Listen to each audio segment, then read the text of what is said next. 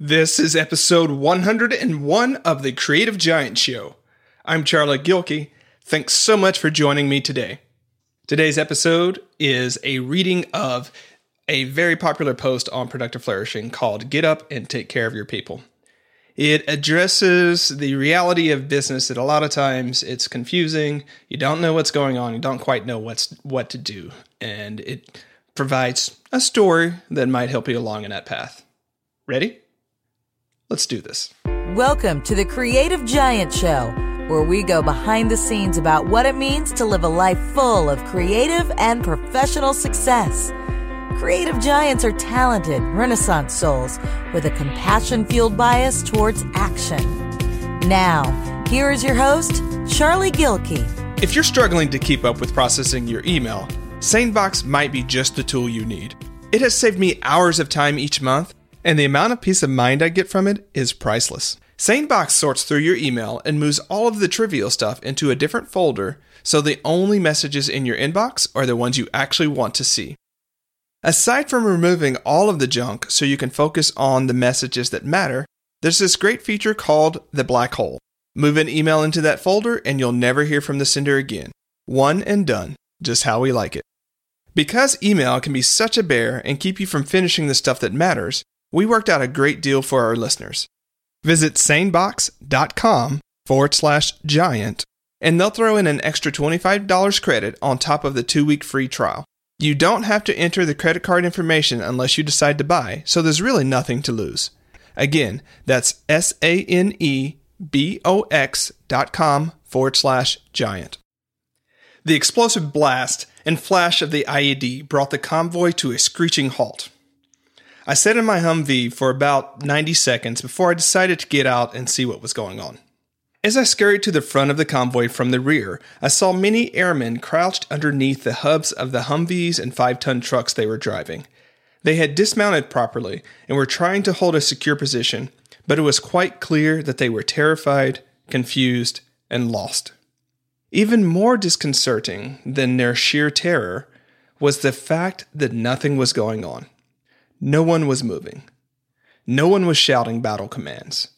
There was just an eerie silence.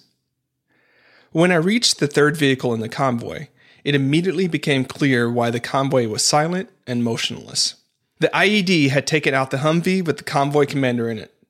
Despite everything we had told him to do, the convoy commander had his senior sergeant, the assistant convoy commander, in the vehicle with him. I had seen this time and time again. An inexperienced convoy commander pulls in some additional help in his vehicle, thinking that they'll be better able to figure out what to do in the case something bad happens. They almost never consider the contingency that their vehicle will be the one that's hit, and more often than not, theirs are the vehicles that are targeted. Any experienced veteran can immediately tell which vehicle is the command and control vehicle, and you always strike at the head of the snake. Always.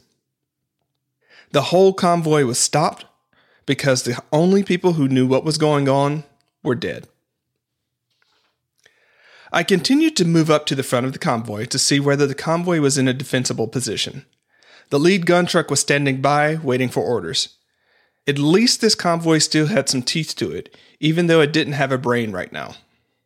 Since by now it had been two and a half minutes since we stopped, I figured that we had about three minutes before the IED strike team would start ambushing the convoy.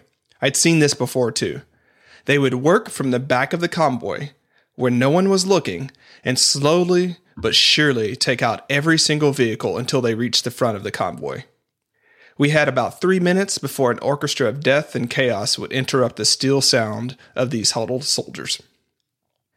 About two thirds of the way into the convoy, I saw the highest ranking sergeant still alive, huddling under the wheel, the wheel wells of his Humvee. I walked up to him and asked, What's going on, Sergeant? Why aren't people moving? He looked back at me and said, I don't know, sir. I, I don't know. He was clearly confused and scared, but had no idea what to do next, and was just waiting for somebody to tell him what to do. He was calling me sir because I was an officer who outranked him. I looked around and looked back at him and said, Who's the highest person around here in your convoy? He looked around and sheer terror came into his eyes. I, I, I guess it's me, sir. All right, who's in charge here? I, I guess it's me, sir. His voice and chin quivered as he said this. He was barely holding it together. All right, Sergeant. Here's what's going to happen. You've got about three minutes before this convoy gets eaten alive. You are the highest ranking person here, and you need to get up and get these people out of here. What's your next move, Sergeant? His response to my query was, I, I don't know. What do you mean you don't know? The captain in the first shirt didn't brief us. First shirt is what airmen call the senior sergeants in their units. I had already anticipated this response. I'd seen the two leaders together, and that's usually a sign that they were hoarding information.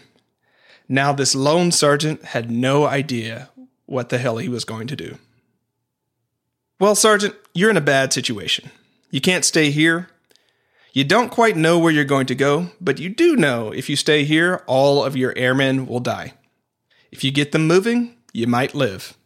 Get up and get them out of here. He looked more ready to act, but not the least bit more clear about what to do. It was time to get going, so I gave him a head start. Get accountability of your people first.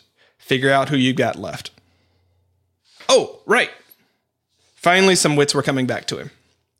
Smith, are you okay? Silverton, get a damage report from the rear of the convoy. I'm moving up front.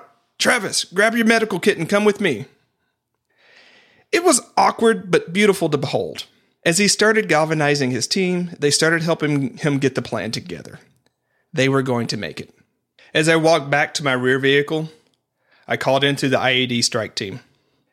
We're going to need to cancel that third engagement.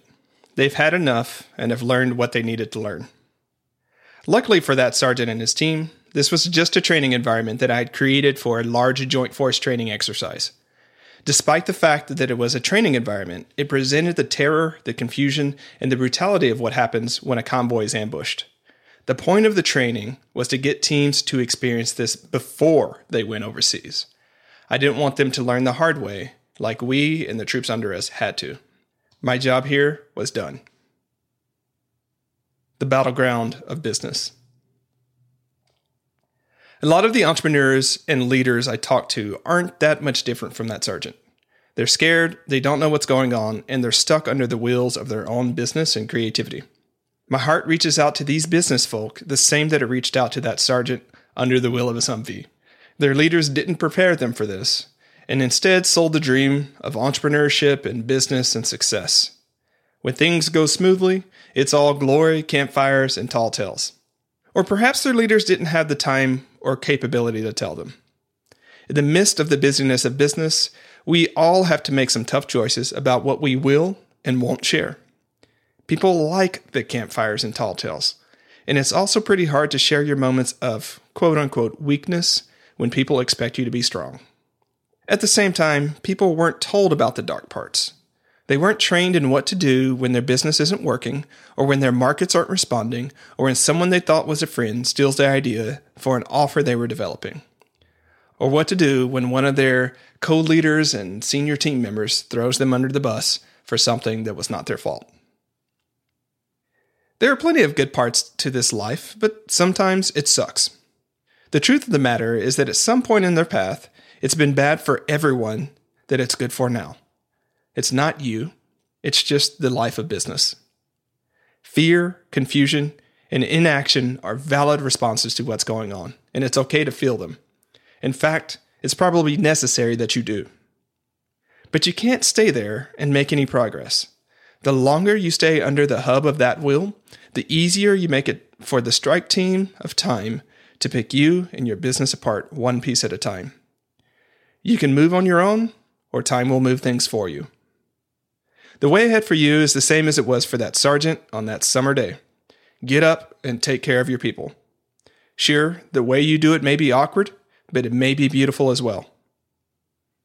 Yes, it would be better if you were properly trained, confident, and prepared for this, but you're not there. Welcome to the club of just about every other entrepreneur or business leader throughout history. You don't get to pick what you start with. You only get to pick how you use what you already have. Get up and take care of your people. Now. Thanks for listening to the Creative Giant Show. To find more tools and inspiration for creative giants, head on over to productiveflourishing.com. Stand tall, creative giant.